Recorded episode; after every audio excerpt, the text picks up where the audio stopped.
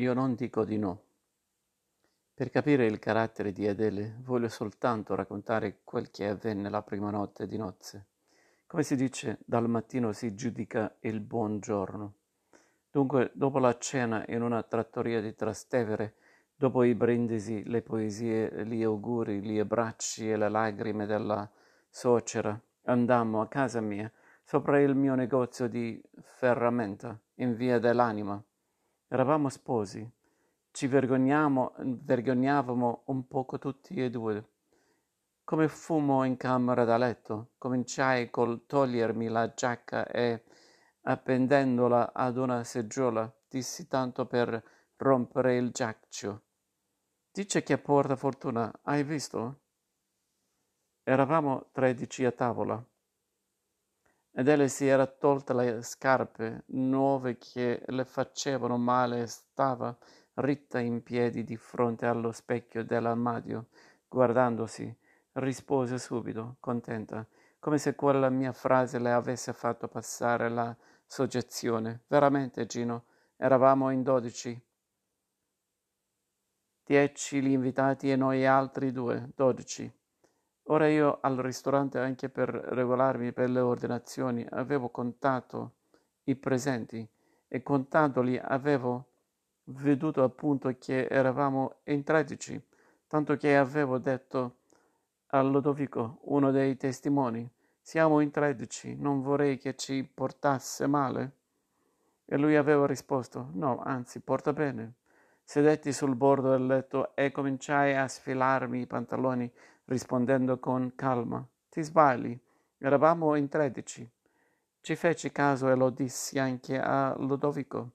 Adele lì per lì non mi rispose perché aveva il capo e mezzo il corpo imbacuccati nel vestito che stava tirandosi via dall'alto, ma come ne spuntò fuori, ancor prima di rifiatare, disse con vivacità Non hai contato bene? Eravamo in tredici per strada.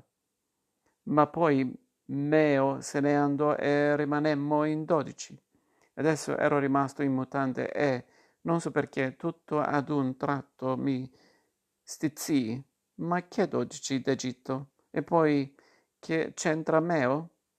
Se ti dico che ho fatto il conto dentro il ristorante. Beh, allora, disse lei andando a riporre il vestito nell'armadio, vuol dire che quando hai con- contato avevi già bevuto un po' troppo. Ecco tutto. Ma chi ha bevuto? Se avrò bevuto sì e no un paio di bicchieri compreso lo spumante. Insomma, disse lei, eravamo in dodici e tu non te lo ricordi perché adesso sei ubriaco e la memoria ti inganna. Ma chi è ubriaco? Eravamo in tredici. E io ti dico che eravamo in dodici, in tredici, in dodici. Ora ci parlavamo sul naso nel mezzo della stanza, io in mutante e lei in sottana. La chiappai per le braccia e le urlai in faccia, in tredici. Ma poi cambiai ad un tratto idea e cercai di abbracciarla mormorando tredici o dodici, non importa, dammi un bacio. Ma lei, pur cascando sul letto e non rifiutando il bacio, sussurrò quasi si può dire sotto le mie labbra, nel momento che incontravamo, incontravano le sue. Sì, ma eravamo in dodici. Questa volta saltai in mezzo alla stanza e gridai Comincia male, tu sei mia moglie e devi obbedirmi. Se ti dico che eravamo in tredici, tredici ha da essere e non devi contraddire. Lì allora si alzò dal letto e gridò con forza. Io tua moglie lo sono, o meglio lo sarò, ma noi eravamo in dodici. Piglia su, eravamo in tredici, così era volato il primo schiaffo, asciutto e sonoro. Adele rimase per un poco come intontita, poi corse alla porta del salotto, l'aprì, gridò dalla soglia.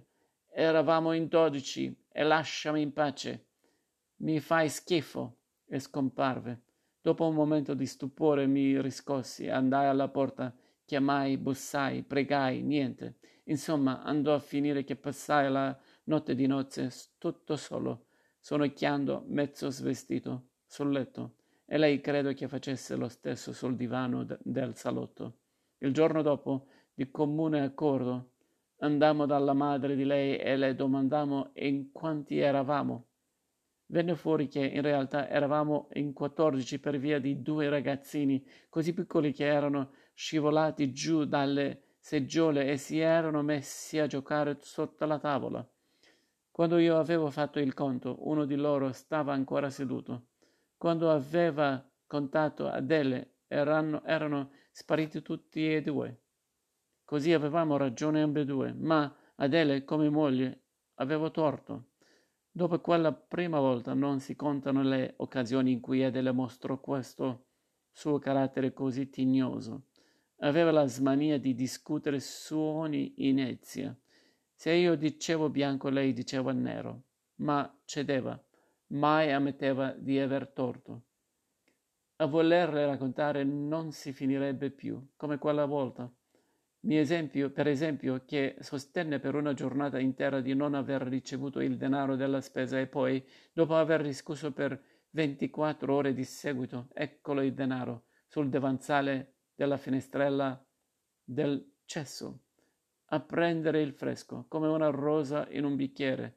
Naturalmente la discussione continuò, perché lei sosteneva che il denaro sulla finestrella ce l'avevo messo io, e io invece le dimostravo coi fatti che non poteva essere e che lei era andata, appunto, in quel luogo oscuro dopo aver ricevuto il denaro e non prima, o quell'altra volta che, sempre tignosa, Sostenne che Alessandro, il barista del caffè di rimpetto, aveva quattro figli mentre io sapevo benissimo che ne aveva tre e così andammo avanti a discutere una settimana perché il barista era assente. E poi lui tornò e allora scoprimmo che aveva tre figli quando la discussione era cominciata e quattro adesso perché uno intanto gli era nato. Sciocchezze. E come succede? Ora avevo ragione io e ora avevo Aveva ragione lei, ma quello che cercavo invano di farle capire era che la ragione non contava e che quel suo vizio di discutere per ogni non nulla avrebbe finito per rovinare ogni cosa. Lei rispondeva Tu non vuoi una moglie, vuoi una schiava. Così a forza di discutere va, eravamo ormai, come si dice, ai ferri corti e appena dicevo qualche cosa anche la più sicura, come per esempio oggi, oggi c'è il sole, mi sentivo già tutto stizzito dall'idea che lei potesse contraddirmi e la guardavo e infatti ecco, subito lei diceva ma no, Gino, il sole oggi non c'è, è tutto nuvolo. Allora prendevo il cappello e scappavo di casa, che se fossi rimasto sarei schiattato dalla rabbia. Uno di quei giorni, passando per Ripetta, incontrai Giulia, una ragazza a cui avevo fatto la corte poco prima che conoscessi Adele. Allora mi ero stancato presto di lei perché non mi sembrava abbastanza indipendente e qualsiasi cosa dicessi mi approvava e non mi dava mai torto, neppure quando l'avrebbe visto anche un cieco che il torto ce l'avevo.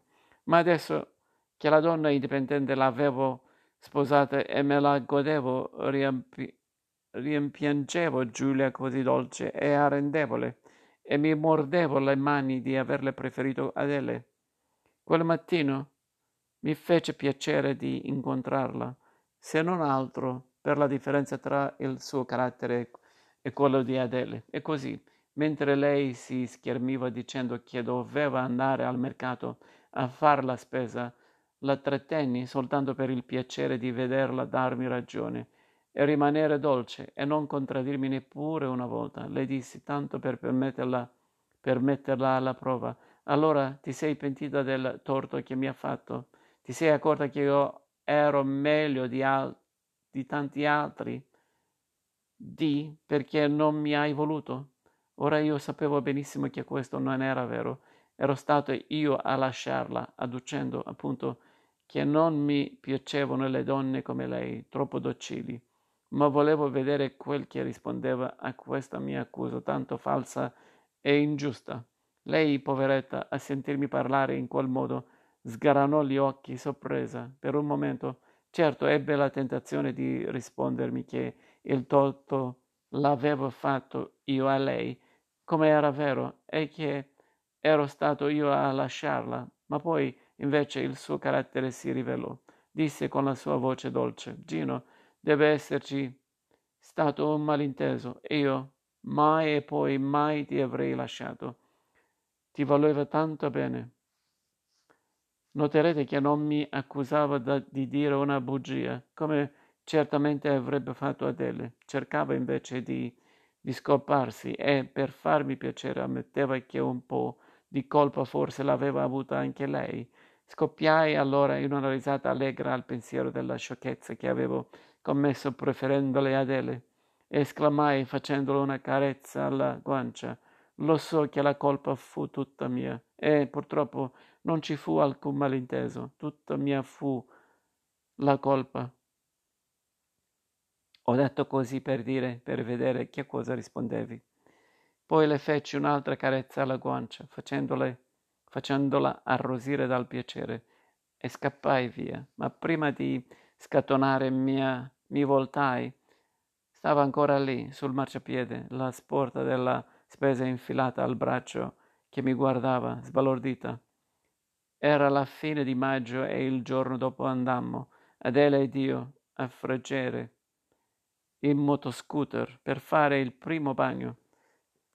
Trovammo la spiaggia deserta, con un cielo azzurro e azzecante di sole, con un vento che soffiava forte, radente, pungente, pieno di sabbia. Il mare presso la riva era tutto onde verdi e bianche, che si accavallavano e si gettavano le une contro le altre. Più lontano e strisciato di blu quasi nero, con qualche orlo bianco qua e là. Adele disse che voleva andare in barca e io, sebbene il mare non fosse buono, per non contraddirla e non sentirmi dire, magari che il mare era un olio. Noleggiai un barchetta e, a me, e me la feci spingere in acqua. Ero in costume da bagno, Adele invece era tutta vestita e io, sempre per la paura delle discussioni, non avevo insistito affinché si spogliasse. Il bagnino mi diede una spinta. Io acchiappai i remi e cominciai a remare forte, incontro alle onde. Non erano onde alte e, come uscii dalle secchie, remai più piano. Però stavo attento a prendere le onde di prua perché a mettermi di fianco c'era il caso che la barca, in un guscio di noce, si rovesciasse. Nell'estate stava seduta a prua e andava su e giù secondo le onde, tutto ad un tratto guardandola e vedendola vestita e ricordandomi che non avevo osato consigliarle di spogliarsi, mi stizzii e mi venne il desiderio di dirle che avevo incontrato Giulia. Così, pur remando, le raccontai come avessi voluto mettere alla prova il carattere di Giulia e come lei non mi avesse contraddetto. Adele mi ascoltò mentre la barca andava su e giù per le onde. Finalmente disse con calma: Ti sbagli. La colpa fu eh, proprio sua. Fu lei a lasciarti. Diede un colpo forte con i remi per evitare un'onda più alta delle altre e risposi con rabbia: Ma chi te le ha detto? Fui io, una sera, a farle capire che, la, che non la volevo più. Ricordo perfino il luogo, sul lungotevere.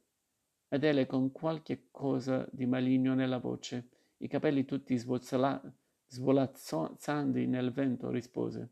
Al solito ricordi male. Fu lei a lasciarti, disse che eri, come infatti sei, di carattere troppo litigioso, e che non se la sentiva di vivere con te. Ma chi te l'ha detto? Me lo disse lei qualche giorno dopo. Ma non era vero. Lo disse per nascondere il suo disappunto. La volpe e l'uva. Fu lei, Gino, non insistere. Me lo confermò anche la madre di lei. E io ti dico che non è, è, non è vero. Fui io. Fu lei. Non so che diavolo mi prese il, in quel momento. Avrei sopportato di essere contraddetto di in qualsiasi cosa, ma non in quella. Suppongo che ci entrasse anche il mio amor proprio di uomo. Lasciai i remi e, alzandomi, gridai: Fu io, e poi, e poi basta. Non voglio più discutere. Se parli ancora, ti do un remo in testa. Provaci, disse lei. Ma ti arrabbi? Dunque hai torto. Lo sai che fu lei. Fu io. Ora stavo in mezzo alla barca, in piedi e urlavo, anche per farmi sentire in quel fracasso dalle onde. La barca andava su e giù coi remi abbandonati e, senza che me ne accorgessi, si era messa di traverso. Adele ricordò. Tutto ad un tratto si alzò anche lei in piedi e mi gridò in faccia. Fu lei, riunendo le mani alla bocca a far da portavoce. Nello stesso momento un'ondata massiccia si alzò, verde, come di vetro, con la cresta bianca, e ci investì rovesciandosi dentro la barca. Cascai in acqua pensando che per fortuna la barca non si era rovesciata e subito affondai tirato per i piedi da un mulinello. Andai sotto, bevi un po' d'acqua e poi to- tornai a galla, lottando contro la corrente e chiamando Adele, ma come mi guardai intorno vidi che la barca era già lontana e che era vuota e che Adele non c'era. Chiamai ancora Adele e presi a nuotare verso la barca, senza sapere quel che facessi, ma ad ogni ondata la barca si allontanava un poco di più e io mi riempivo, riempivo d'acqua la bocca ogni volta che chiamavo Adele e intanto pensavo che era inutile che ricon- ricorressi la barca, visto che Adele non c'era più. Finalmente ci rinunciai e presi a nuotare in cerchio, cercando Adele per il mare, ma Adele non si vedeva. Non si vedevano che le onde che si ricor- ricorrevano verso la riva e le forze intanto mi mancavano. Mi venne paura di affogare e presi a nuotare verso la spiaggia. Poi toccai in fondo coi piedi e, sebbene fossi ancora lontano dalla riva, mi fermai e cominciai a gridare. E un pattino, difatti, si staccò dalla riva e mi venne incontro. Mentre veniva, io mi guardavo intorno, cercando Adele per il mare, che era deserto e perdita d'occhio, salvo la barchetta vuota che se ne andava alla deriva, coi remi abbandonati, ed incominciai a piangere ripetendo Adele, Adele, a bassa voce, come tra me e me. Mi pareva che il mare con il suo fracasso rispondesse. Fu lei, come se la voce di Adele scomparsa fosse rimasta per aria e ancora mi contraddicesse. Poi arrivarono i bagnini col pattino e cercammo per più di tre ore, ma il corpo di Adele non si ritrovò né, né quel mattino né i giorni dopo. Così rimassi vedovo. Passò un anno e poi mi feci coraggio e andai a trovare Giulia. La madre mi fece passare nella sala da pranzo e, come lei entrò, le dissi, le dissi, Giulia, sono venuto per chiederti se vuoi diventare mia moglie. Lei arrossì per il piacere e risposi con la sua voce dolce. Io non dico di no, bisogna però che ne parli a mamma. Questa sua prima frase mi colpì e poi me ne ricordai più tardi come un augurio. Io non dico di no. Insomma, ci sposammo e se volete conoscere una coppia che va d'accordo, venite pure a trovarci. Giulia è sempre rimasta tale quale come quel mattino quando mi rispose. Io non dico di no.